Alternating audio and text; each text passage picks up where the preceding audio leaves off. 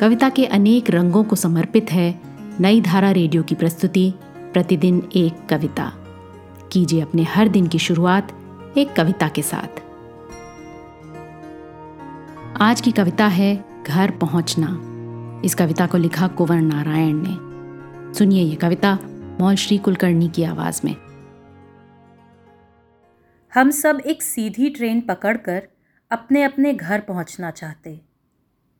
हम सब ट्रेनें बदलने की झंझटों से बचना चाहते। हम सब चाहते एक चरम यात्रा और एक परम धाम। हम सोच लेते कि यात्राएँ दुखद हैं और घर उनसे मुक्ति।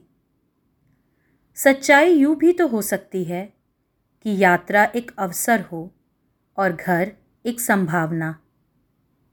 ट्रेनें बदलना, विचार बदलने की तरह हो। और हम जब, जहाँ जिनके बीच हों, वही हो घर पहुँचना। आज की कविता को आप पॉडकास्ट के शो नोट्स में पढ़ सकते हैं। आप जहाँ भी प्रतिदिन एक कविता सुन रहे हैं, वहाँ अपने कमेंट्स शेयर करना ना भूलें। अगर आप चाहते हैं कि नई धारा रेडियो की ये प्रस्तुति हर सुबह आपके व्हाट्सएप पर आ जाए तो हमें इस नंबर पर मैसेज भेजें। Seven four two eight seven seven five three seven six कल एक और कविता के साथ फिर मिलेंगे।